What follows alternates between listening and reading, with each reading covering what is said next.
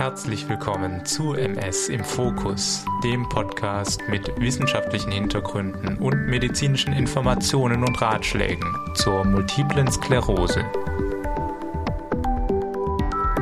Herzlich willkommen zu einer neuen Folge von MS im Fokus. Mein Name ist Dr. Adrian Mink Schumacher und ich bin der Host dieser Sendung. In meiner Rolle als Arzt und Wissenschaftler zuletzt an der LMO München habe ich mich über viele Jahre in die multiple Sklerose vertieft. Ich möchte nun mein Wissen mit euch teilen, um ein wirklich solides Verständnis zur MS zu ermöglichen. Ein großes Anliegen ist mir dabei, auch ein bisschen über die Denkensweise von Ärztinnen und Ärzten zu erzählen, wie man so schön sagt, sozusagen aus dem Nähkästchen zu plaudern. Wozu ich das mache? Nun ja, ich glaube, die intensive Beziehung zwischen Therapeutinnen und Patienten wird nur besser, wenn jede Seite die andere bestmöglich versteht. Vielleicht kann ich hiermit einen kleinen Baustein liefern für euren persönlichen Draht zum Behandlungsteam. Willkommen also zu meiner ersten Folge der Reihe Inside the Doctor's Brain und heute geht es um NEDA. Jeder, der schon mal einen Arztbrief oder ein medizinisches Buch in der Hand hatte, weiß, was für eine Flut an Fachbegriffen in der Medizin auf einen hereinbrechen. Aber nicht nur das, dazu kommen noch die ganzen Medikamentennamen und eine Vielzahl von Abkürzungen. Hier also schon einmal ein nicht überraschender kleiner Einblick ins Medizinerhirn. Hier stecken vor allem viele Fachbegriffe drin und teilweise auch zweimal die gleichen Abkürzungen für ganz unterschiedliche Dinge. Und wie soll es auch anders sein? Nicht jede Ärztin oder Arzt kann sich alles merken. Ein Wort, das wahrscheinlich eine Vielzahl meiner Kollegen komplett unvertraut ist, aber bei vielen MS-erfahrenen Neurologen ein ganz lautes Klingeln verursacht, ist der Begriff NEDA. Klingt als Wort eigentlich ganz gut, oder? Ganz unlateinisch und unwissenschaftlich, eher wie ein weiblicher Name. In Wirklichkeit handelt es sich aber nicht um eine Person, sondern um ein Akronym, also eine klingende Abkürzung, und zwar für ein Konzept, wie man MS behandeln kann. Und daher möchte ich heute darüber sprechen, weil NEDA wichtig ist, um zu verstehen, welche Prinzipien die aktuelle Therapie oder eine bevorstehende Therapieumstellung leiten. NEDA, NEDA steht für No Evidence of Disease Activity. Keine Anzeichen für Krankheitsaktivität. Wie ihr vielleicht wisst, laufen bei der MS autoimmune Entzündungen, fokal oder diffus im Hirn und Rückenmark ab. Falls euch diese Begriffe nicht vertraut sind, hört einfach kurz in meine Folge über die 5 MS Basics rein.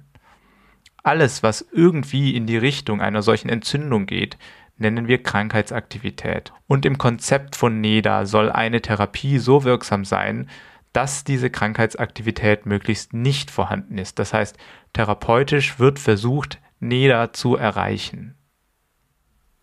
Es gibt unterschiedliche Wege und Kriterien, um herauszufinden, inwiefern die Erkrankung, also in unserem Fall ja die Entzündung, aktiv ist. Ich möchte euch heute drei Kriterien erklären und zeigen, auf welchem Weg man die notwendigen Informationen dazu bekommen kann. Die einfachste Methode aus der Sicht der Ärzte, um herauszufinden, inwiefern die Entzündung aktiv ist, ist natürlich die Patienten nach Symptomen zu befragen. Gerade ein Schub ist bei der MS das Zeichen für entzündliche Aktivität schlechthin. Jetzt erzählt mir aber eine Patientin von einer kurzen Phase letzte Woche, wo sie für eine Viertelstunde ein Kribbelgefühl am rechten Unterarm hatte. War das ein MS-Schub? Die Antwort ist relativ einfach. Nein. Für Schübe gibt es klare Kriterien, nämlich die Dauer eines Symptoms von mindestens 24 Stunden oder die starke Häufung eines Symptoms innerhalb von mindestens 24 Stunden. Der Schub darf nicht in engerem Zusammenhang mit einem vorherigen Schub stehen, das heißt innerhalb eines Monats. Dazu darf auch keine fieberhafte Erkrankung die aufgrund der Erhöhung der Körpertemperatur einen Schub nachahmen kann oder eine andere sichtbare Ursache hinter den Symptomen stehen. Das ist übrigens sehr wichtig im Kopf zu behalten, dass kurzzeitige oder reaktivierte, also wieder aufgewärmte Symptome erstmal nicht notwendigerweise bedeuten, dass man einen neuen Schub hat. Ich finde, das nimmt schon mal etwas Druck aus der Sache, denn viele Patientinnen haben mir berichtet, dass sie das Gefühl haben, sehr stark und manchmal zu intensiv in sich hineinzuhorchen, seitdem sie die Diagnose MS bekommen haben. Alles aus der Angst heraus, es käme der nächste Schub. Also zusammengefasst, ein Schub hat klare Kriterien, muss eine gewisse Zeit, also mindestens einen Tag andauern, darf keine Reaktivierung sein und auch kein Pseudoschub, der durch Temperaturerhöhung ausgelöst wurde. Falls es sich aber um einen neuen Schub handeln sollte, haben wir ein erstes mögliches Zeichen für Krankheitsaktivität. Nummer zwei ist die Progression. Progressive Symptomatik ist das, was langsam, also kaum merklich schlechter wird und betrifft oft motorische Einschränkungen wie zum Beispiel die Fußhebung. Progression darf nicht nur durch Schübe entstanden sein, das heißt, wenn ich einen Schub hatte und davon eine Einschränkung übrig geblieben ist, das heißt der Schub nicht vollständig abgeheilt ist, dann zählt das nicht zur Progression. Um Progression sauber zu beziffern, muss man lange definierte Abschnitte betrachten und vergleichen, wie zum Beispiel ein Jahr. Wie war das Gehen vor einem Jahr? Zum Beispiel bin ich letztes Jahr lange Spaziergänge und Wanderungen gegangen und kann jetzt nur noch knapp einen Kilometer gehen. Dann könnte das ein Hinweis auf Progression sein. Deswegen fragen viele Ärztinnen langjährige MS-Patienten nach Gehstrecken ab und ob Gehhilfen verwendet werden. Auch wird zur Einschätzung einer Progression auch gerne der EDSS-Score erhoben und über Zeit verglichen. Die EDSS ist die Expanded Disability Status Scale und eine Punktzahl für die aktuellen Einschränkungen. Ihr habt diese EDSS vielleicht schon mal in einem eurer Arztbriefe gesehen. Ich erkläre sie in einer anderen Doctor's Brain Folge dann genauer. Insgesamt muss man zur Progression im Hinblick auf NEDA dazu sagen, dass das Konzept eher für schubförmige Patienten mit noch nicht so langem Krankheitsverlauf gedacht ist. Für eine primär oder sekundär progrediente MS macht es weniger Sinn, nach NEDA zu behandeln, weil auch eine Umstellung der Therapie wegen mangelnder Optionen etwas schwierig ist. Die dritte Methode, Krankheitsaktivität zu erheben, ist das MRT.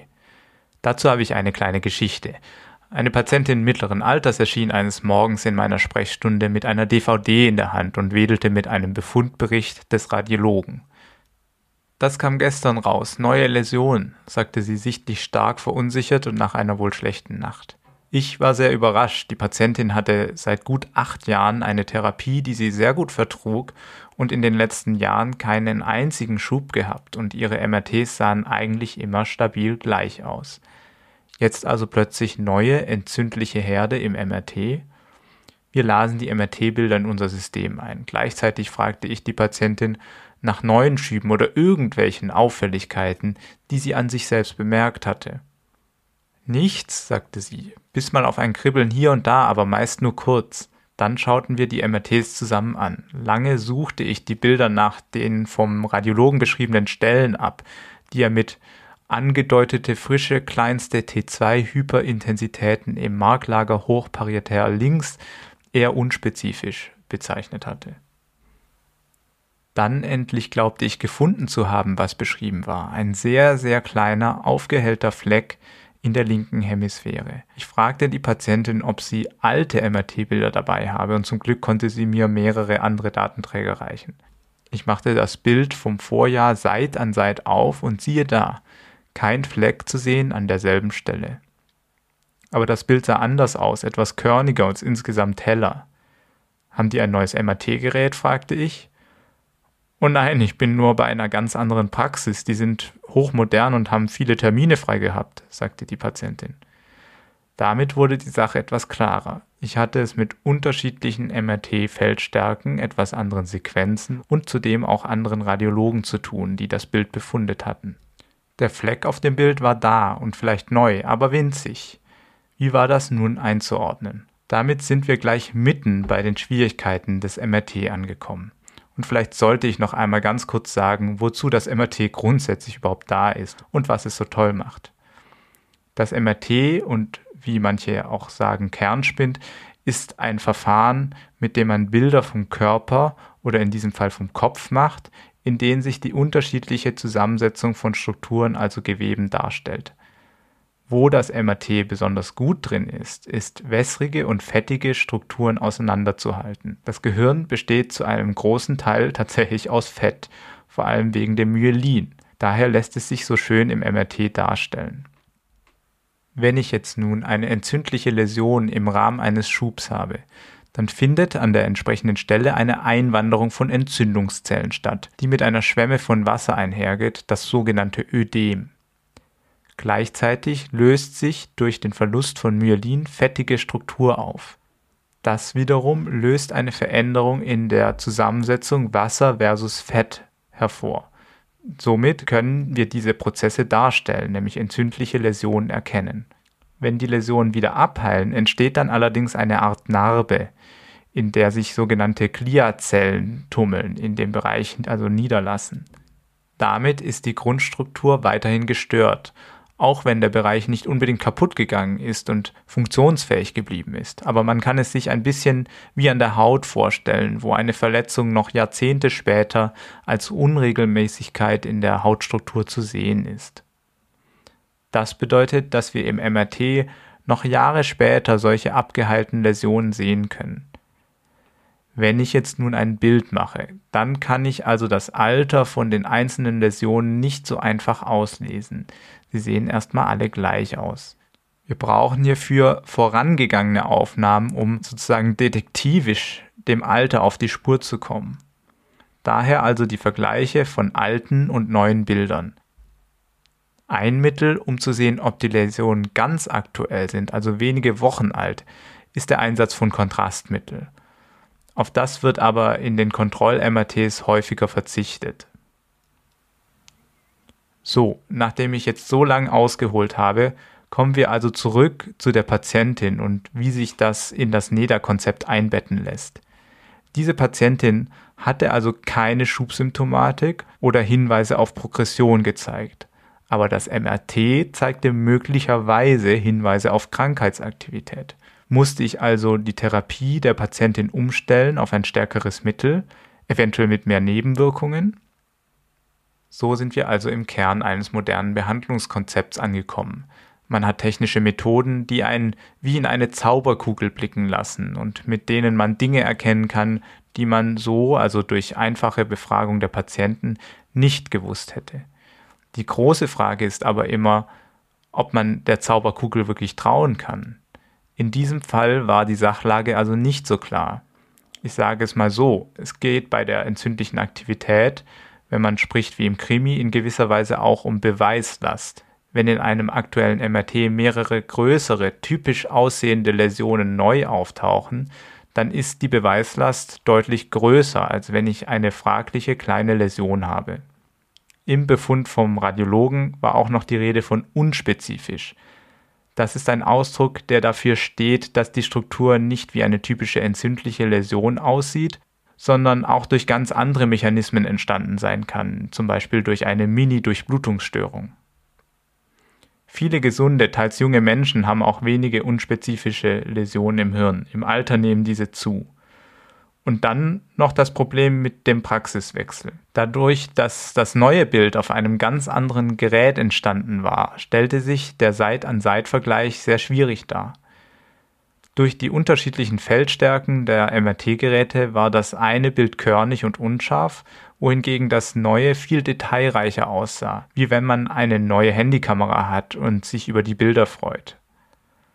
Aber wo mehr Details dargestellt werden, da kommen auch mehr mögliche Läsionen zum Vorschein. Ich gab der Patientin zu verstehen, dass das, was man da sah und befundet hatte, für mich in der Beweislast noch nicht ausreichte, um entzündliche Aktivität anzuzeigen. Wir verständigten uns darauf, dass sie schon in sechs Monaten ein neues MRT anfertigen werde und erst einmal überhaupt nichts am Behandlungskonzept zu ändern. Und, um die Geschichte damit abzuschließen, auch in diesem Folge-MRT zeigte sich alles stabil, wie immer. Damit habe ich die drei Elemente vom klassischen NEDA-Konzept bzw. auch NEDA 3 genannt etwas ausführlicher beschrieben. Dieses Konzept ist wirklich noch sehr neu, genauer gesagt weniger als zehn Jahre alt. Es kommt auch eigentlich aus dem Sprachgebrauch von klinischen Studien, hier hat man früher als wichtigsten Parameter darauf geschaut, inwiefern die Anzahl an Schüben pro Jahr reduziert wird, wenn man Patienten ein neues Medikament gibt. Diese sogenannte jährliche Schubrate wurde dann irgendwann ergänzt durch die Überlegung, wie lange schafft man es, durch ein Medikament den Stopp in der entzündlichen Aktivität hineinzubringen, und zwar sowohl in Sachen Schüben, Progression und eben auch MAT.